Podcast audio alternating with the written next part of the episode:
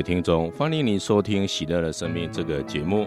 喜乐的生命，我们今天非常的高兴，我们选了几篇文章给各位听众来播放。啊，第一篇文章是“也是奇迹”，也是奇迹。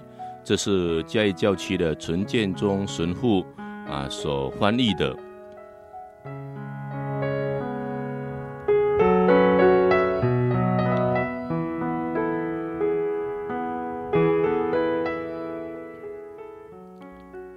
球衣莱克里斯，他生在一个生命享有殊荣，以及时事给予年轻人猛烈叛逆性特权的时代。那时他正值十九岁，和同年纪的年轻人一样，穿着褪色破洞的牛仔装，从大学退学，辞去他兼差的工作，并告诉他。关关机的父亲说：“他将即将前往印度去寻求智慧的启蒙。”他的父亲亚当·莱克里斯是一位精明聪明的人，他还可以镇静优雅地挺住这突如其来的变化，就如他的朋友们劝慰他的，以耐心、包容和爱心去接受。这只是求医他那个年纪的常态而已。他的朋友们以此来安慰父亲亚当说：“这情形很快就会过去的。”所以亚当告诉他的儿子说：“他了解他这样做只是试着要去开拓他独特的自我认知。”他向他的儿子保证说：“他可以感同身受的了解。”及接受这个生命中突如其来的震撼，但是当球衣有一天向他父亲说他要放弃他的宗教信仰时，他父亲再按捺不住的情绪应声的爆发出来。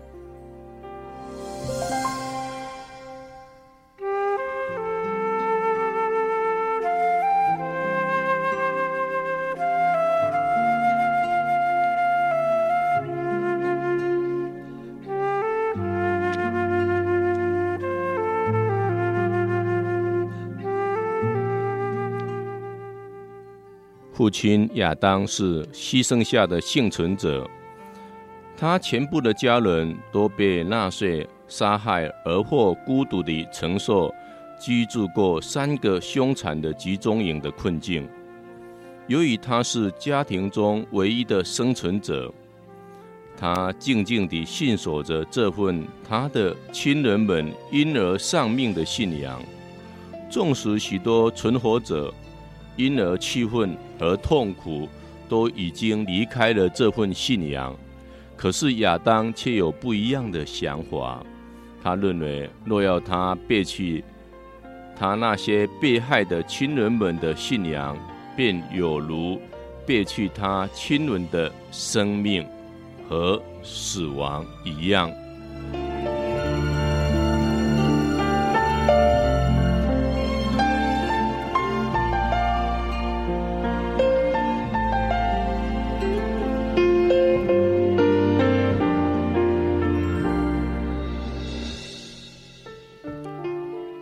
在克里夫兰，亚当非常坚守犹太人的传统宗教仪式，细心地将他们融入他美丽的家庭生活中。他将他的子女送到希伯来人的学校，守规律地带他们到会堂，并督导他们严谨地奉守犹太人的法律。他为他能。将他的子女养育成为有信仰的小孩而感到骄傲，而他们也将延续这家庭的信仰遗产。然而，现在他的儿子竟然告诉他，他蔑视这个伟大的传统，嘲笑他自己的家庭。亚当可以容忍任何事，但这事万不可能忍受得住。他向求医大声的叫喊说：“滚出去！滚出去！我的房子永远不要回来！你不是我的儿子！我从心里、我的灵魂和生命否认你是我的儿子！我永远不想再见到你！正好，那正合我意。裘医大叫回去，因为我也不想再见到你。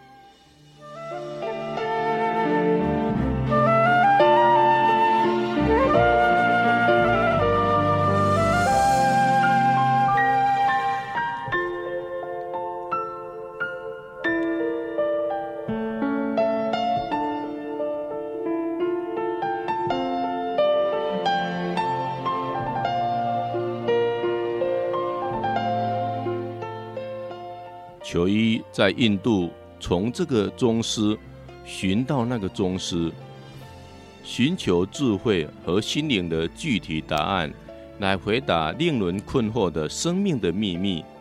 在旅游中，有一个志同道合的女性，莎拉结伴同行，她也同样离开了信奉犹太教的家。前来寻找其他灵性的途径，他们确信他们彼此是灵魂的伙伴。他们在一起长达六年，直到裘医有一天意外的在孟买遇到他的老同学珊米。裘医和珊米很高兴地拥抱在一起，这真是不可思议。他们彼此这样说着。他们迫不及待地交换诉说着各个冒险的故事，然后山米突然说：“嗨，裘医，对于你父亲的过世，我感到很难过。”我父亲，裘医哑然地重复说：“你这话是什么意思？”哦，我的天哪！对不起，我很显然的，原来你还不知道这个消息。知道什么？裘医严肃的、令人害怕的问说：“哦，裘医啊，你的父亲在几个月以前过世了，没有人通知你吗？没有人通知我在哪里。”裘医受到这个晴天霹雳的消息影响，而哽咽缓慢的回答说：“他是怎么过世的？”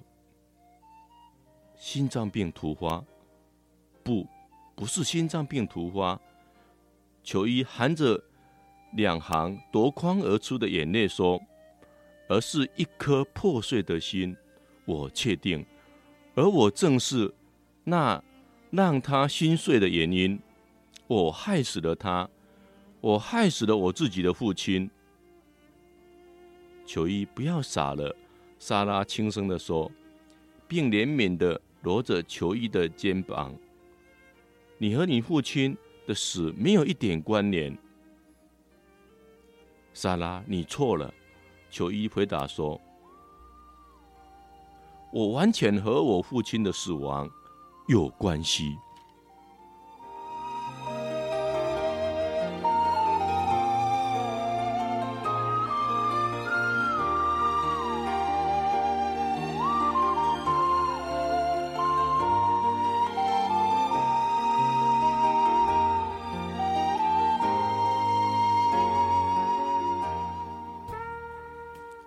几天以来，裘医生活在恍恍惚惚中，悲伤自责不已。他无法摆脱这一个不可抹杀的事实，就是他所加以他父亲的痛苦。在他内心的深处，他总是希望能和他父亲和好。不知怎样，有时他相信会有那么一天，亲情的重新团聚会发生。现在他永远也不可能请求他父亲的原谅，或是回到他父爱的温暖怀抱了。他从来不曾像现在一样的急切的需要解脱。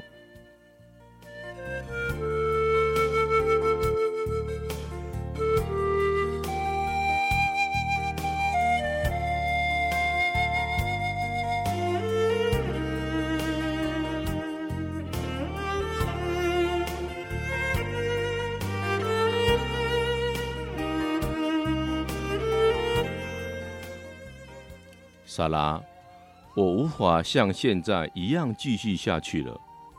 印度为现在的我就像灰烬。我知道你一定会觉得我很奇怪，但是我必须要去，回到以色列去。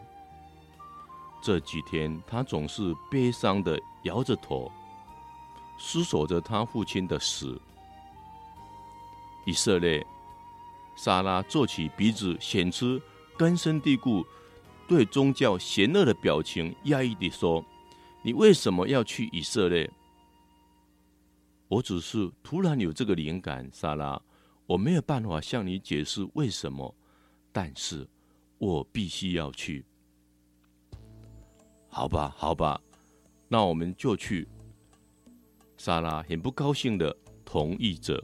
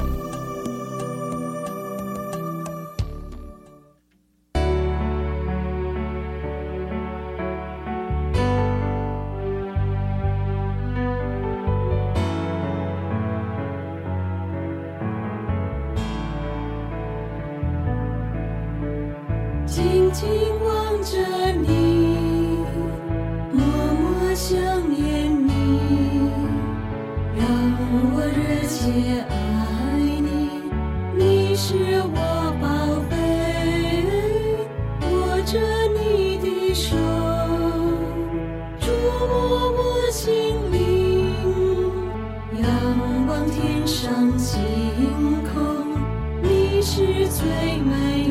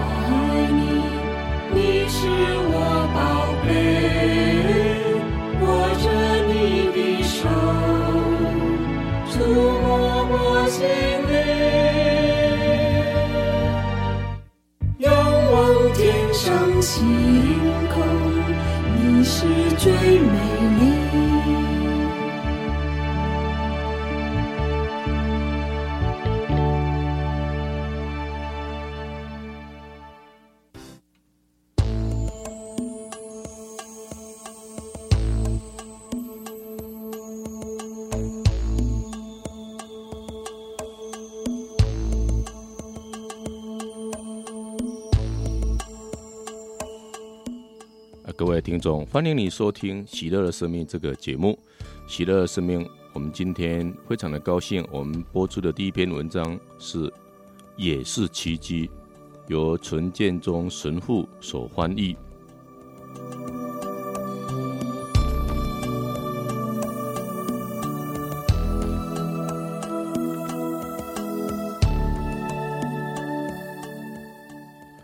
当飞机一着陆，裘伊就对莎拉说：“我想要去祈祷。”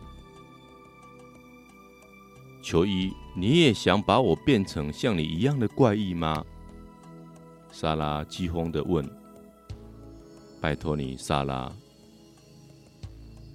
好了好了，莎拉温和的说：“所以你要去祈祷喽？是的，你会到会堂去吗？”不，莎拉，我想去哭墙。它是第一和第二次圣殿唯一存留下来的遗迹，在耶路撒冷被公认是最神圣的场所。人们相信神临在于这个地方，比以色列的任何一个地方都还强烈。人们从世界各个角落来到这里祈祷，向神祈愿。请求奇迹，而我所想要做的是祈求我的父亲的宽恕。好，那我们走吧。莎拉说。但是我必须告诉你，我不喜欢你看似要做的这些事。莎拉，你为何不能够了解我呢？求医。恼闷的恳求着：“我了解你已不再是多年前我所认识同一个球衣了。你和我曾经在一起嘲笑这些傻事，而现在你却要去哭墙祈祷。你瞧，莎拉，我现在很难过。我爱我的父亲，他已经死了。”我觉得是我害死他的，你为何要徒增我的痛苦呢？他们争执了一个多小时，最后他们决定分开。莎拉，我不晓得事情为何会变成如此。裘伊悲伤的说：“我以为你是我意气相投的伴侣。”莎拉说：“我是，并且温和的回答，以及温柔惋惜的亲吻的球衣的脸颊。但是我们的心灵很清楚的，已不再连结在一起了。再见，球衣。”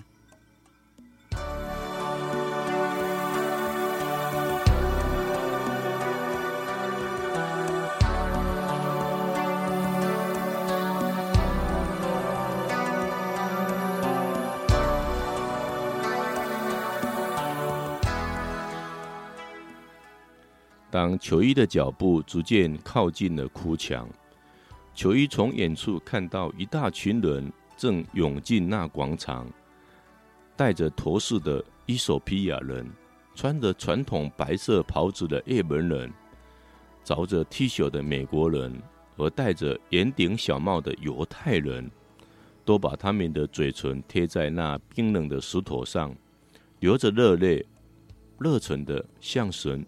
恳求他们的祈祷。裘伊走向一个安全的警卫，问说：“请问你，我可以在附近买到祈祷的经本吗？”警卫一言不发地指向一位蓄满胡须的经师，正在分发一些该有的装备。严小帽祈祷的经本、妇女的围巾，给这些衣着不正式的人。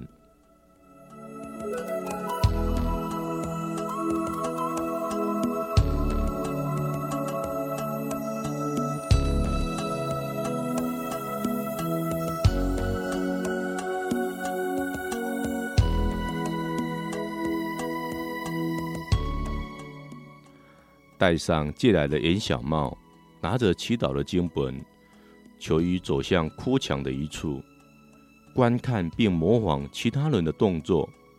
他将他的头靠在哭墙的平滑的石头上，试着以他的双臂围抱那一块石头，以形成一次隐秘的范围，并开始静默的祈祷。他原本想说，经过这么多年后。可能变得不再论述这些文字了，无法流利的咏唱。但是相反的，这些经文很熟悉、顺畅的从他口中涌出，就像汹涌的江流一样，源源不绝。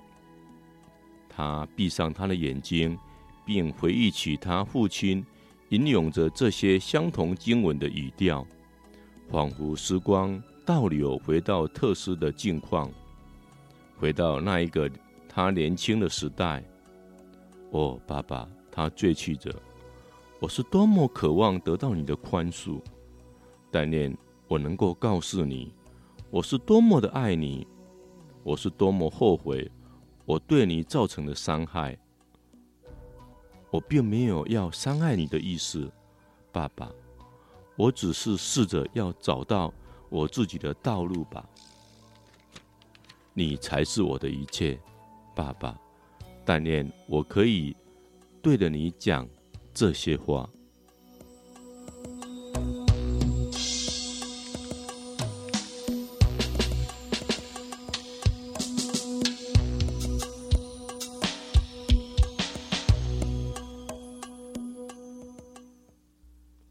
当球衣结束祈祷以后。他转过身去看，接下来怎么做？他发现周遭的人都在写纸条，并且把它塞在哭墙的缝隙中。他好奇的想知道这个动作有何含义，所以他走向一位年轻人，并询问他说：“对不起，请问为何这么多人他们将小纸条塞到哭墙的裂缝里面？”哦，那些小纸条是他们的愿望。年轻人回答说：“他们的祈求，人们深信这些石头是如此的神圣，以致这些被放进去的纸条都会得到特别的祝福。”我也可以这么做吗？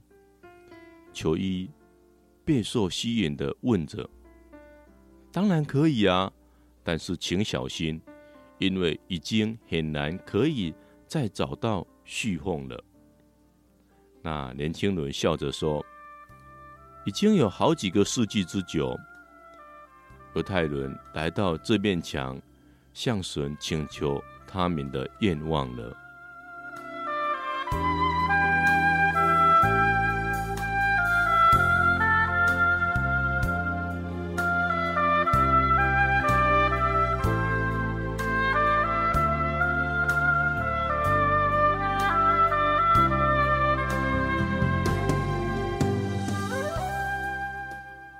求医写下：“亲爱的父亲，我恳请你原谅我带给你的痛苦。我深爱着你，我永远不会忘记你。我愿你知道，你所教导给我的一切，并没有全然的白费。我保证，我将不会背叛背叛你及家人们的死难。”当他写完纸条后，求医便欲寻找一个隙缝。那年轻人真是没有言过其实，所有的哭墙的隙缝都被塞满了祈愿的纸张，满而溢，使他花了将近一个小时才找到一个小小的隙缝，且并不完全是空的。当他把纸条放入那个细缝的同时，意外的把另一张已经塞在那里的纸条挤掉出来。哦，糟了！我把某个人的短剑给挤掉了。裘伊惊慌的不知如何是好，他弯下腰去拾起它来，把他捡起的主张拿在他的手掌中，开始寻找另一个细缝来塞入它。但是突然，他被一股巨大的好奇感驱使，想一一窥这不曾磨灭的奇砚是写些什么，所以裘伊做了一个很习以为常、毫毫无考虑的动作。他打开那小卷轴，审视着它的内容。以下就是他所看到的内文。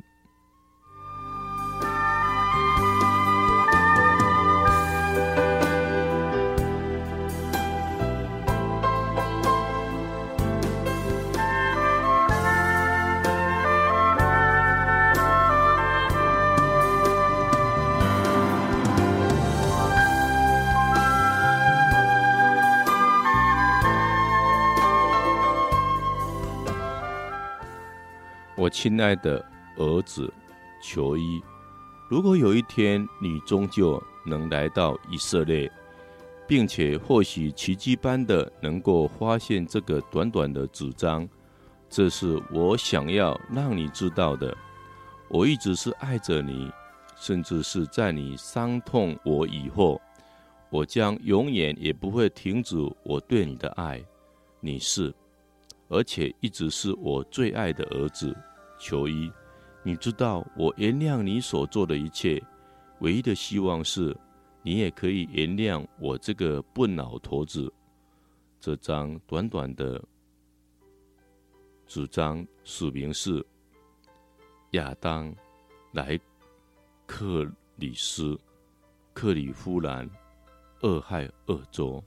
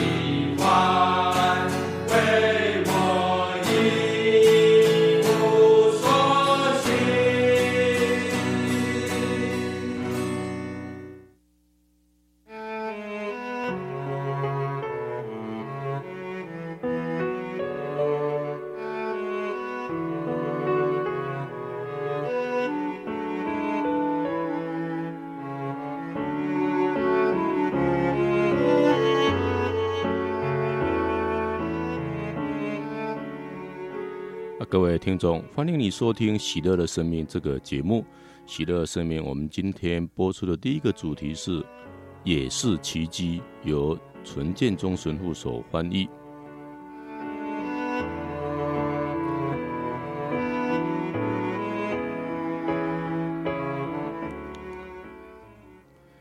先生，你没事吧？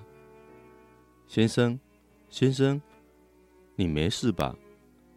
一个仿佛从身体以外的远处飘来的声音，破碎了裘伊的沉思。受到这个震惊的影响，他不知道自己在那里呆立了有多久，麻木而失节的，以他颤抖的手。紧握着他父亲的短信，泪水如小溪般的淹没他整个脸庞。满脸惊愕的他转向那位几分钟前指导他如何写祈愿短信的年轻人。听我说，那年轻人和善的说，并同情的揽着裘伊的肩膀：“你不需要告诉我发生什么事。”现在很快就要进入了安息路了，太阳几乎快要快要下山了。你愿意和我一起过安息日吗？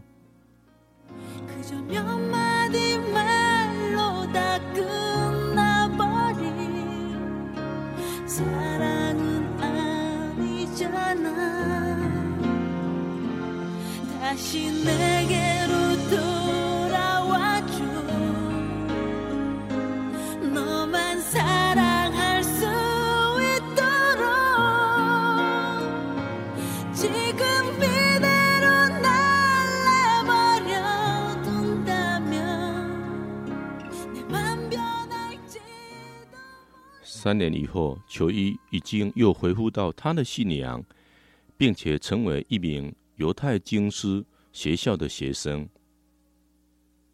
我想，该是你成婚的时候了。有一天，首席经师如此对他说：“我太太喜欢扮演月下老人。”他说：“他认识一位与你非常相配的女孩。”我也告诉过。他有关你的事，我太太说，她很肯定的已为你找到理想的伴侣。他就如你一样，一位回归到耶路撒冷的同胞。他在我太太的女子学校读书。你愿意和他见个面吗？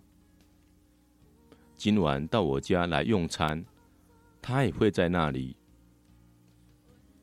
那一个傍晚，球衣来到经师的家，并被伴随的引到客厅。在那里，坐在沙发上的不是别人，正是他那以前深爱的莎拉。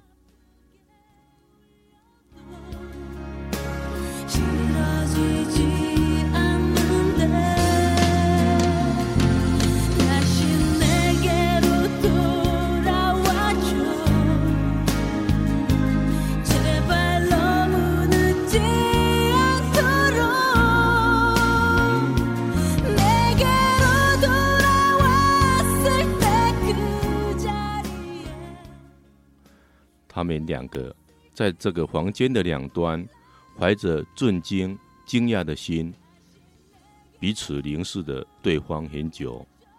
莎拉的双眸瞬间泛满了泪光。这事，这事是怎么发生的？莎拉，裘伊满是惊讶的问说：“我们分手以后。”莎拉回答说。我开始在以色列四处流浪。我告诉我自己，我既然已经在这里了，不如在我回印度以前，好好的浏览以色列吧。所以我开始到处旅行。想不到我竟然爱上了这个国家，这里的人，还有这里的一切一切，包括这个美好的信仰。有一天，有人。介绍我这一所著名的女子学校所以我就来到这里了。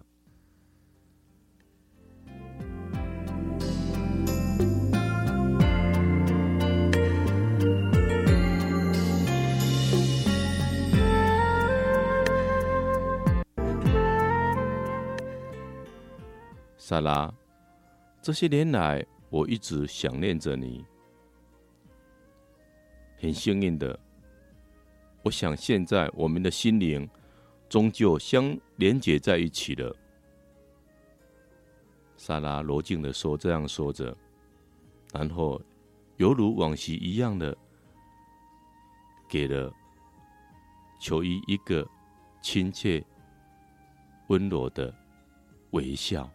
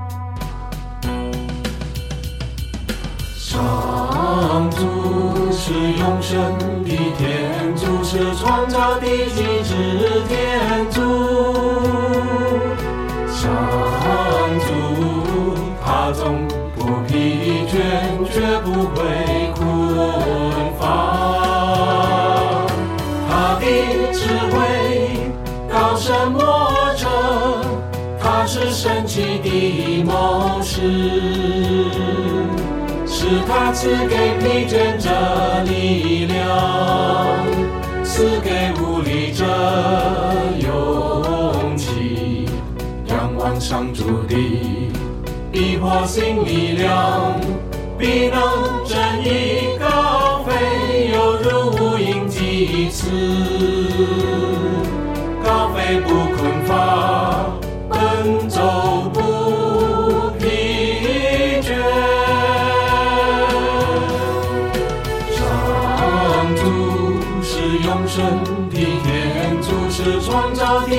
是天主，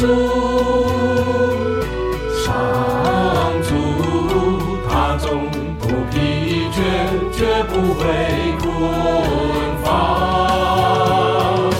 他的智慧高深莫测，他是神奇的谋士。是他赐给疲倦者力量，无力者勇气。仰望上主的必获新力量，必能振翼高飞，犹如鹰击翅，高飞不困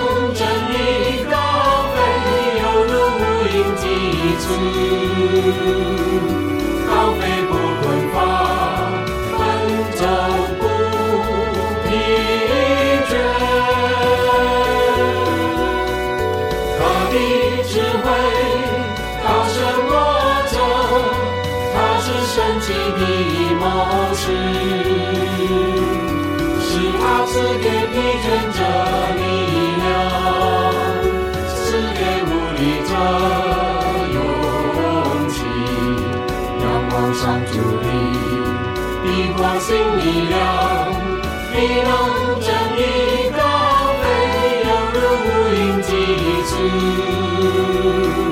高飞不可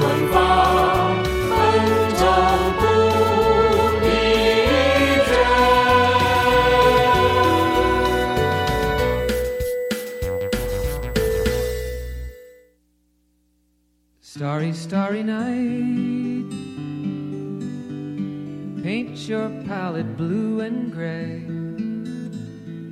Look out on a summer's day with eyes that know the darkness in my soul. Shadows on the hills.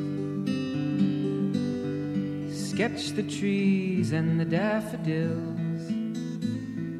Catch the breeze and the 啊，各位听众，欢迎你收听《喜乐的生命》这个节目。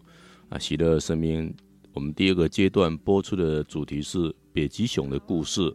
啊，这篇文章是由刘晓清修女所撰稿的。how you suffered for your sanity and how you tried to set them free. They would not listen, they did not know how. 有一只北极熊住在冰天雪地的北极冻原区，旁人看来既冷冻又孤寂，应该迁居才是。但是这只北极熊已经习惯了当地的气候，不想离开，也不愿离开。有什么方法能让它迁移到较温暖的地区呢？想一想，北极熊喜欢吃什么？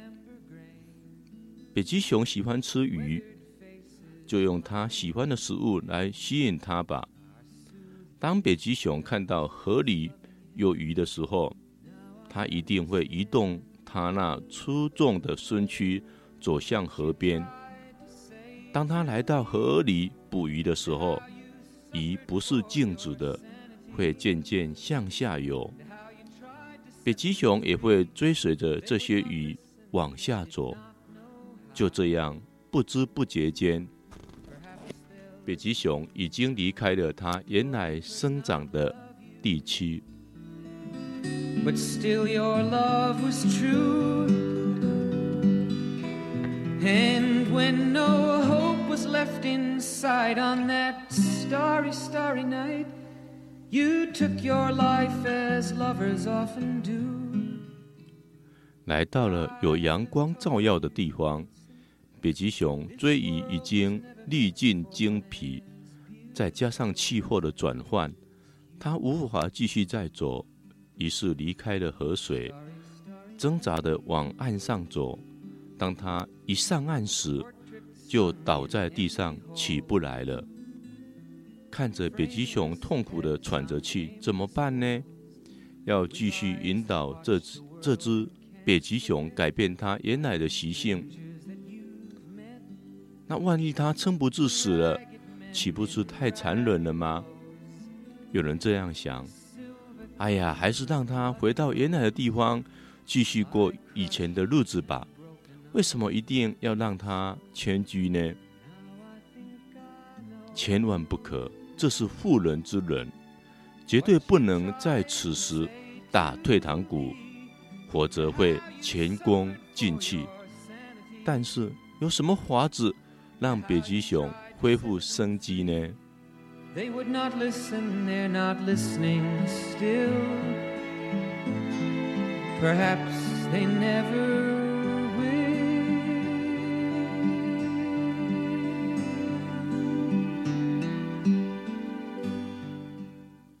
看哪，有一群蝴蝶飞过来了，在北极熊的身边，在它的四周翩翩飞舞。北极熊从来没有看过蝴蝶。从来没有见过这样轻盈的舞姿，它不知不觉地被这些美丽的蝴蝶吸引而坐了起来。这些蝴蝶像是一种抚慰，一种从天而降的抚慰。北极熊感到被吸引，被一种他自己所缺乏的美丽与温暖所吸引。他的头也随着这些蝴蝶的挥舞的方向，不断的、不断的。转动。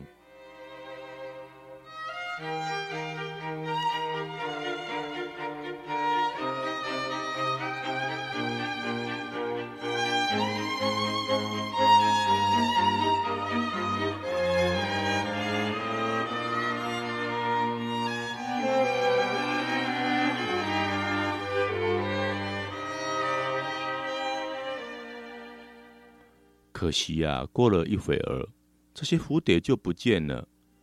北极熊还是一个人孤寂的坐在离河边不远的地上。有谁敢接近它，并提供应有的援助呢？它那厚重的皮毛好似刀枪不入，它出众高大的身形有种压迫感。它的性情不是也有一些残暴吗？有谁敢去接近他呢？各位，千万不要被他粗暴的外表所欺骗，也不要被他残忍的形象所击退。要知道，在粗暴的外表下，他也有一颗血肉的心，也有软弱需要爱惜的地方。我们看看耶稣怎么做吧。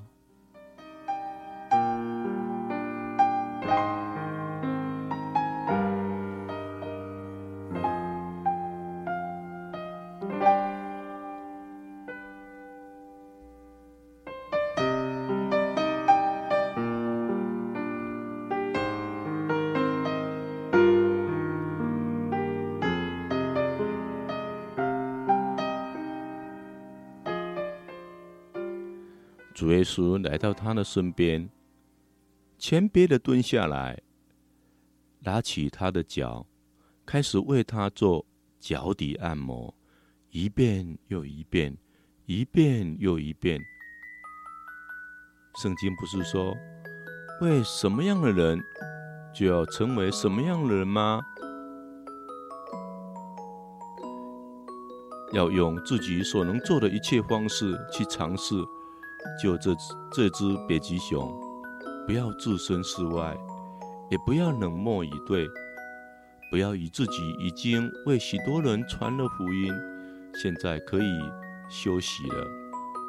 传福音是永远不能休息的，要训练自己做主耶稣的好帮手，要给自己一个愿景，要先救这只北极熊脱离心灵的。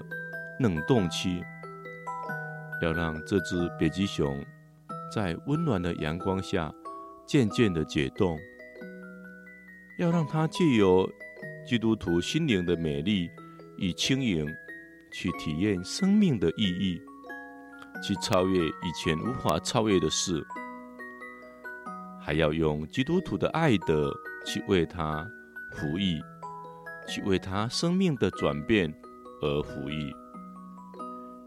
要准备好自己去对待这只熊，去引导这只熊，以后才能去为主基督取予的如虎豹豺狼般的兄弟们服役。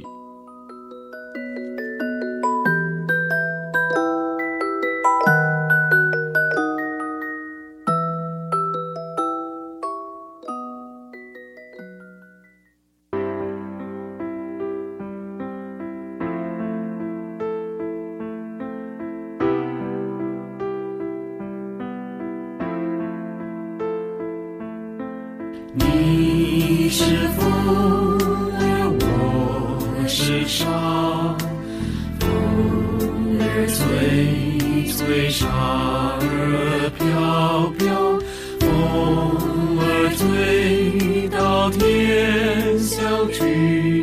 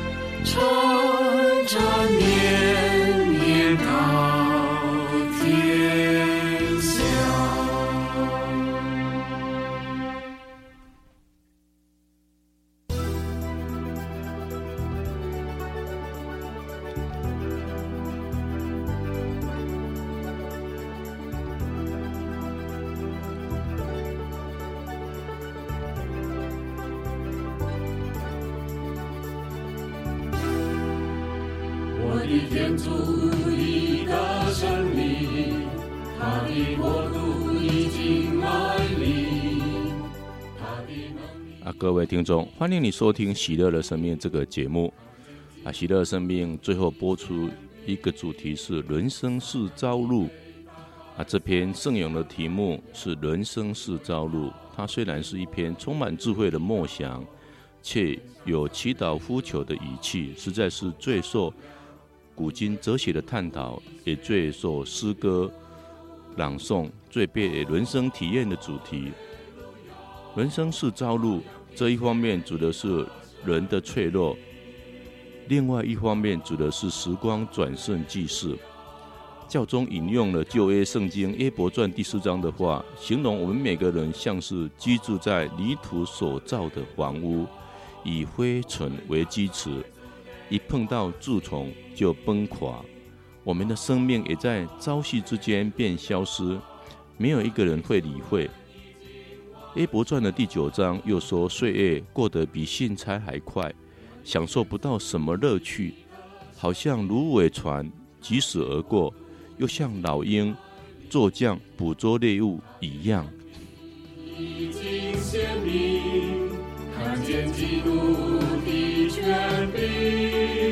撒旦已被打败，摔下来了，因为他